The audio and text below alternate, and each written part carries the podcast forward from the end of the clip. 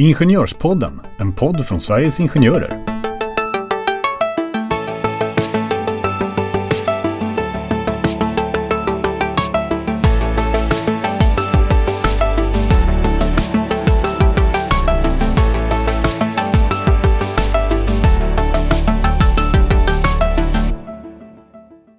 Idag så ska vi prata om ett helt nytt studiestöd för vuxna mitt i livet. Du kan antingen välja att vidareutbilda dig eller byta spår. Det är upp till dig. Visst låter det intressant? En del av trygghetsöverenskommelsen som vi har pratat om i de senaste avsnitten av Ingenjörspodden är just det nya omställningsstudiestödet. Och för att få en förståelse av vad innebörden av det här nya stödet är så har vi med oss en gäst. Men innan jag välkomnar den här speciella gästen så vill jag hälsa välkommen till min eminenta poddpartner Magnus Bäckström. Tack så mycket Jenny.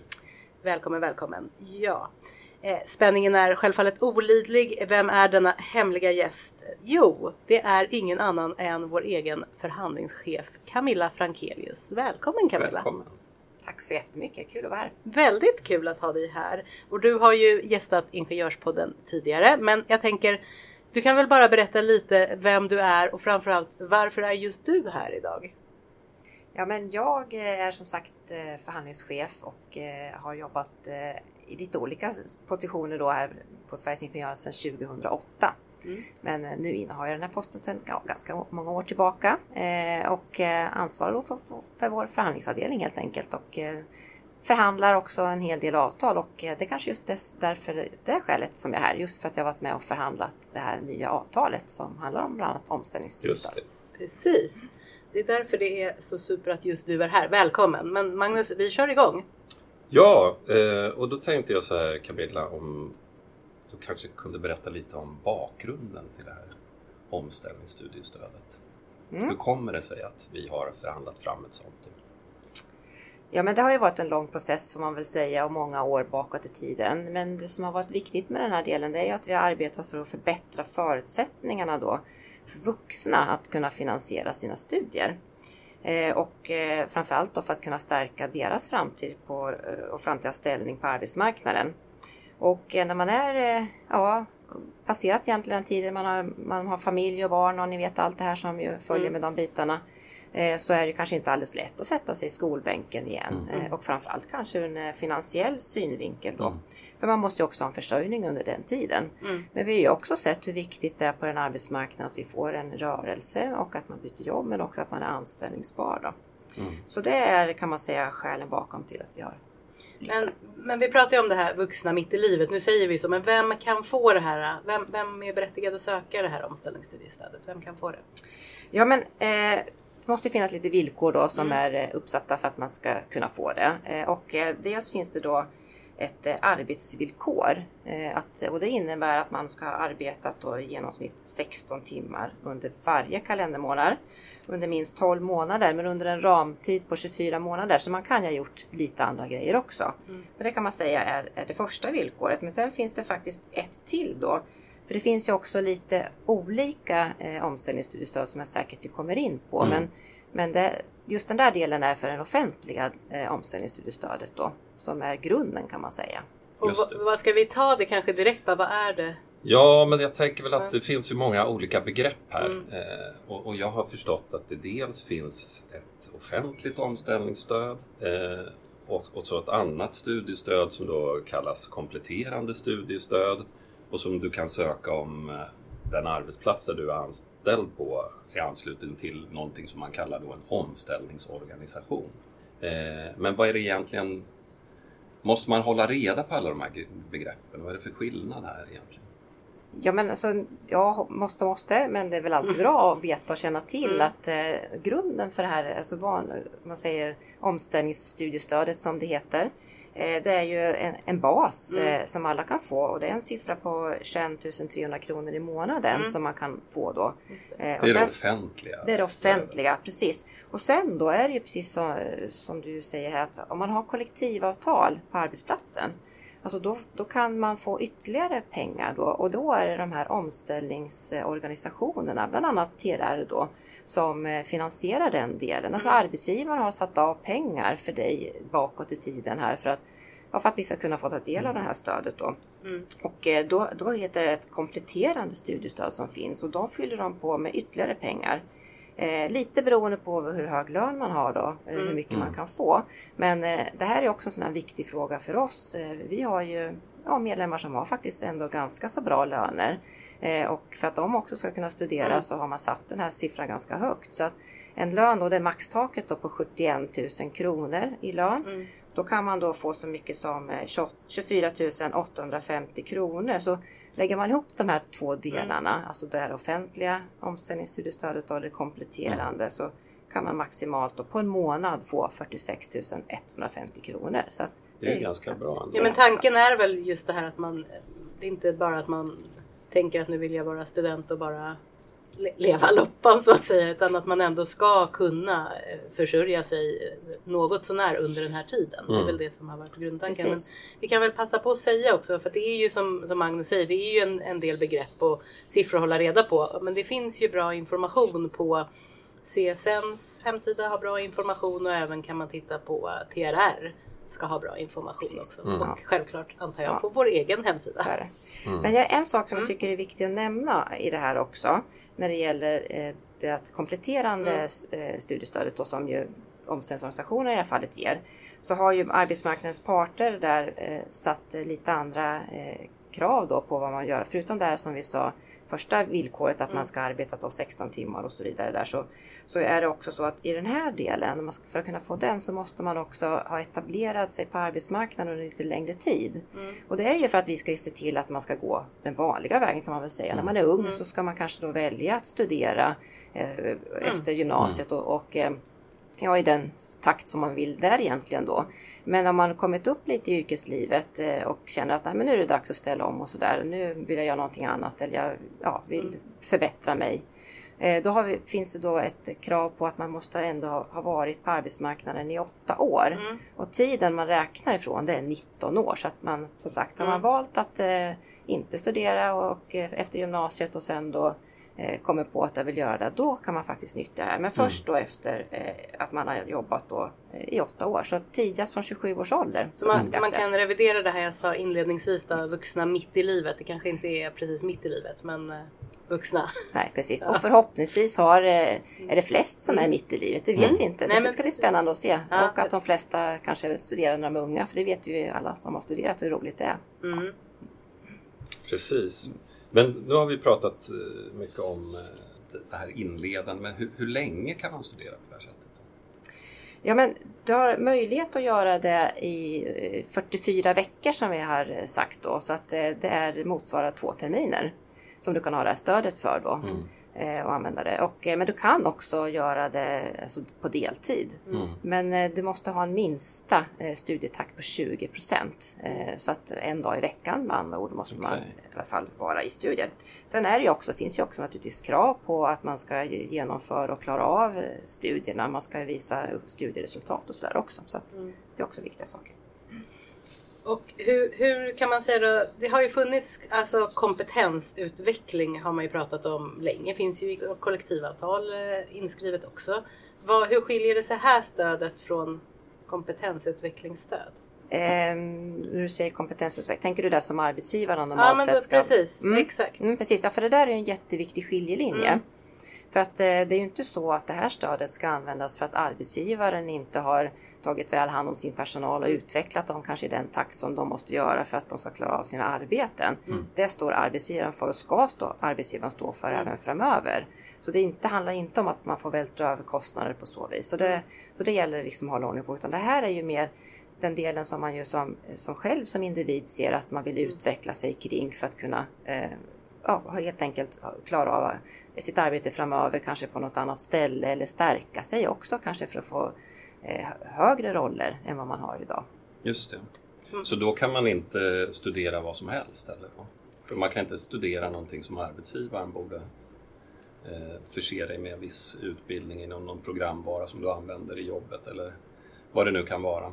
Nej, precis exakt så är det faktiskt. För att eh, Man kan ju säga att, att eh, de ska ju se till att jag, att jag kan eh, blir, byter man system till exempel på Mm. arbetsplatsen så då är det ju arbetsgivarens sak att se till att personalen följer med och kan, kan hantera de här systemen. Så att så vis, men det som är viktigt är när man gör vad man sen kan studera för att det finns ju vissa nålsögon som man också då ska ta sig igenom. Det är ju att det ska finnas behov av den utbildning som jag då tänker genomföra på den svenska arbetsmarknaden mm. också framöver. Så att eh, det är ju också då råden att man i det här läget och när man ska söka mm. så ska man ju egentligen första hand eh, vända sig då till trygghetsorganisationerna för de kommer att få, eller de kommer inte bara få, de ska faktiskt också göra en eh, en kontroll mm. av de här bitarna och lägga ett utlåtande till CSN för att man ska kunna få det här kompletterande studiestödet också. För att man ska kunna veta då att jag, det här bär, funkar på, den, på arbetsmarknaden också framöver. Mm. Så om jag vill eh, ta ett, en kurs då ett år för att dreja till exempel. Är det någonting jag kommer kunna få omställningsstudiestöd för då? Eller ska jag då vända mig till, hur går det till så att säga? Mm. Ja, det tror jag faktiskt tyvärr eh, skulle vara väldigt svårt. Ja. Eh, men, men, det är ju också en sån här fråga kan man säga att eh, det, kan ju bli, det här kan ju vara ditt, ditt nya kall i livet. Precis, din nya ja. förändring. Ja. Skulle det visa sig att vi har stort behov av det, vilket jag i och för sig då har väldigt mm. svårt att tro mm. att du skulle komma igenom mm. med. Så, så, så, jag vet inte ja. varför jag sa dreja, men vi, vi, det jag ville liksom komma åt är ju så här, vilken, vilken utbildning tror du då att man, man vilken utbildning tror du våra medlemmar kommer söka?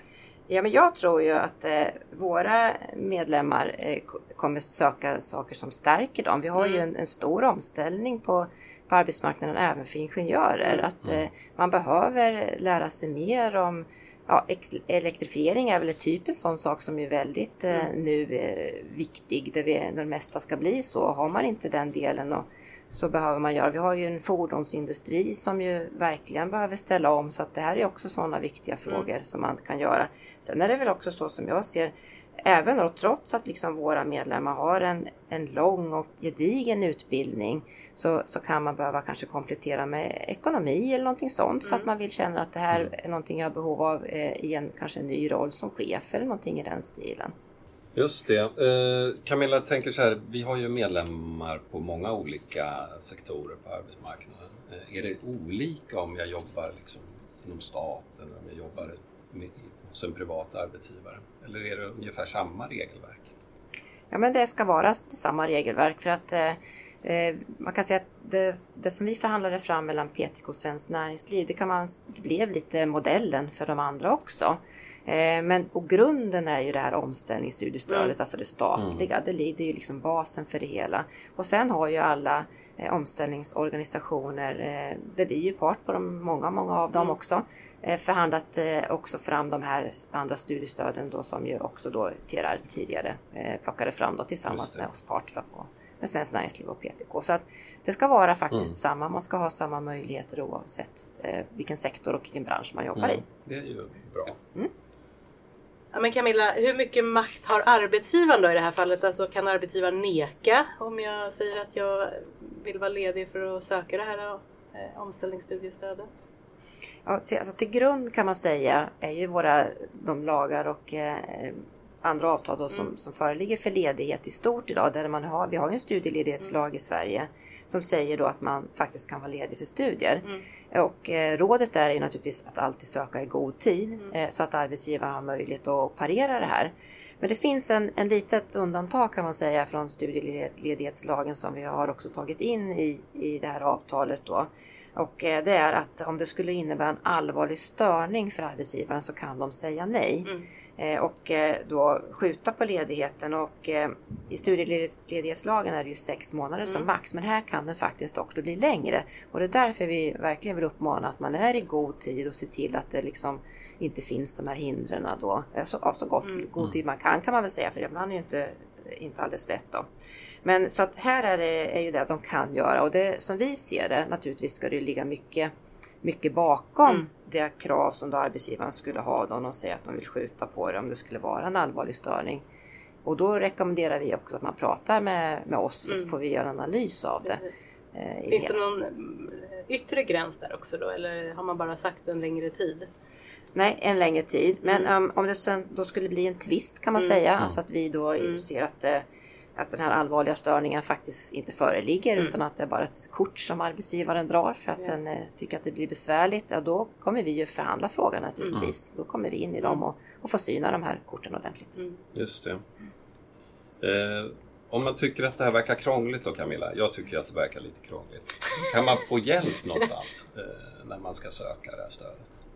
Alltså jag tror inte att det är så krångligt egentligen. Alltså det som kan man säga det krångligaste av allt är att nä- nästan allting heter typ likadant. Ja. Ja, Det kan man ju bli lite så här, oh, vilket var det nu då? Mm. Ja, alla de här stöden. Men jag skulle säga att det faktiskt inte är så krångligt. Utan, men de vägarna att gå in i, alltså det är ju, det är ju CSN som, som fattar beslutet kan man säga om, om omställningsstudiestödet. Men alla måste passera ändå ett eh, liksom nålsöga där man då tittar om det finns behov av den här utbildningen eller det jag ska göra då på arbetsmarknaden. Och då ska man hämta ett, ett yttrande och det ska ju de här omställningsorganisationerna stå för. Så Just att det. det bästa sättet är att eh, ta det är att faktiskt ta vägen förbi. Eh, I det här fallet Trygghetsrådet eller den trygghetsorganisation som man då tillhör för att kunna få det här yttrandet med sig och veta om att ja, men det här kommer bli godkänt. Jag kommer få liksom, eh, klarhet i det här. Så då kan man få lite vägledning därifrån också. kanske. Definitivt. De kan faktiskt bistå mig jättemycket. Men och också även om jag faktiskt är lite rådvill. Så här, men vad, vad finns det för möjligheter för Med mig? coachning så. Precis, exakt. Så det kan de också bidra med. Så att Ja, det är jättebra. definitivt bra att höra av sig till sina eh, organisationer. Bra tips.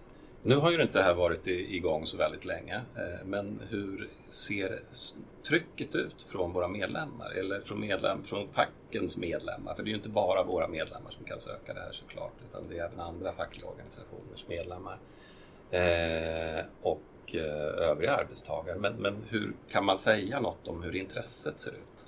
Ja, men det har ju varit ett jättestort intresse. Alltså förvånansvärt stort intresse. Men jag kan säga att jag hade varit mer orolig om det inte hade varit så här stort intresse. Att eh, vi bjuder upp faktiskt till med både mycket engagemang och, och pengar som ju staten har lagt till men också som sagt även arbetsgivaren och eh, inte minst faktiskt det avtal vi har förhandlat fram om det skulle visa sig att, att det var ja, här det var inget att ha. Så, utan precis, men faktiskt har det ett enormt intresse. Så att, eh, senaste noteringen som vi kunde höra här och när vi spelar in den här podden. Eh, det är faktiskt på 18 000 ansökningar som har kommit in till eh, CSN och det är ju en enorm siffra och över alla förväntningar faktiskt. Sen är det ju så att eh, jag tycker man ska också tänka att bara för jag nu inte var snabb nog eh, att söka tidigt så, så tycker jag man ändå ska göra det. För att eh, det är ju som vi har nämnt tidigare här en del nålsögon som man ska ta sig igenom. Man ska uppfylla en del eh, villkor faktiskt för att komma i fråga för, för det här. Man ska också sen bli antagen och påbörja sina utbildningar. Så att det är också ytterligare en grej som ju finns där Det är en naturligtvis. process helt Ja, enkelt. precis. Mm. Ja, Camilla. ehm, tiden gick snabbt tyckte Ja, faktiskt. Det, ja, det, men det är jätteroligt att du var här och vi ju inte tänka oss en kanske bättre gäst heller att eh, förklara de här bitarna Nej, med tanke på att det är du själv som har varit med och förhandlat fram det här avtalet. Är det någonting som vi alltid ställer i slutet en fråga till alla gäster? Är det något eh, kompletterande eller någonting avslutande som du eh, vill få med? Något som du särskilt vill trycka på i det här sammanhanget? Ja, jag tror faktiskt att vi har nog nämnt alltihopa. Utan, eh, jag- men jag tycker faktiskt att man åter kan säga det som ju Magnus var inne på här tidigare. Eh, Det här med faktiskt eh, den som vill ha en förändring och, och är lite sökande. Så utnyttja våra omställningsorganisationer. Ett gott råd att göra det. Ja. ja, men med de avslutande orden så får Ingenjörspodden tacka för sig för den här gången. Camilla, vi kommer med all sannolikhet se dig eh, här snart igen tror jag med tanke på att eh, vi har gått in i en avtalsrörelse så att eh, vi bjuder tillbaka dig. Får vi tillfälle att träffas igen. Det gör vi. Ja, Ser jag fram emot. Tack så mycket. tack så mycket. Tack. Hej då! Hej då!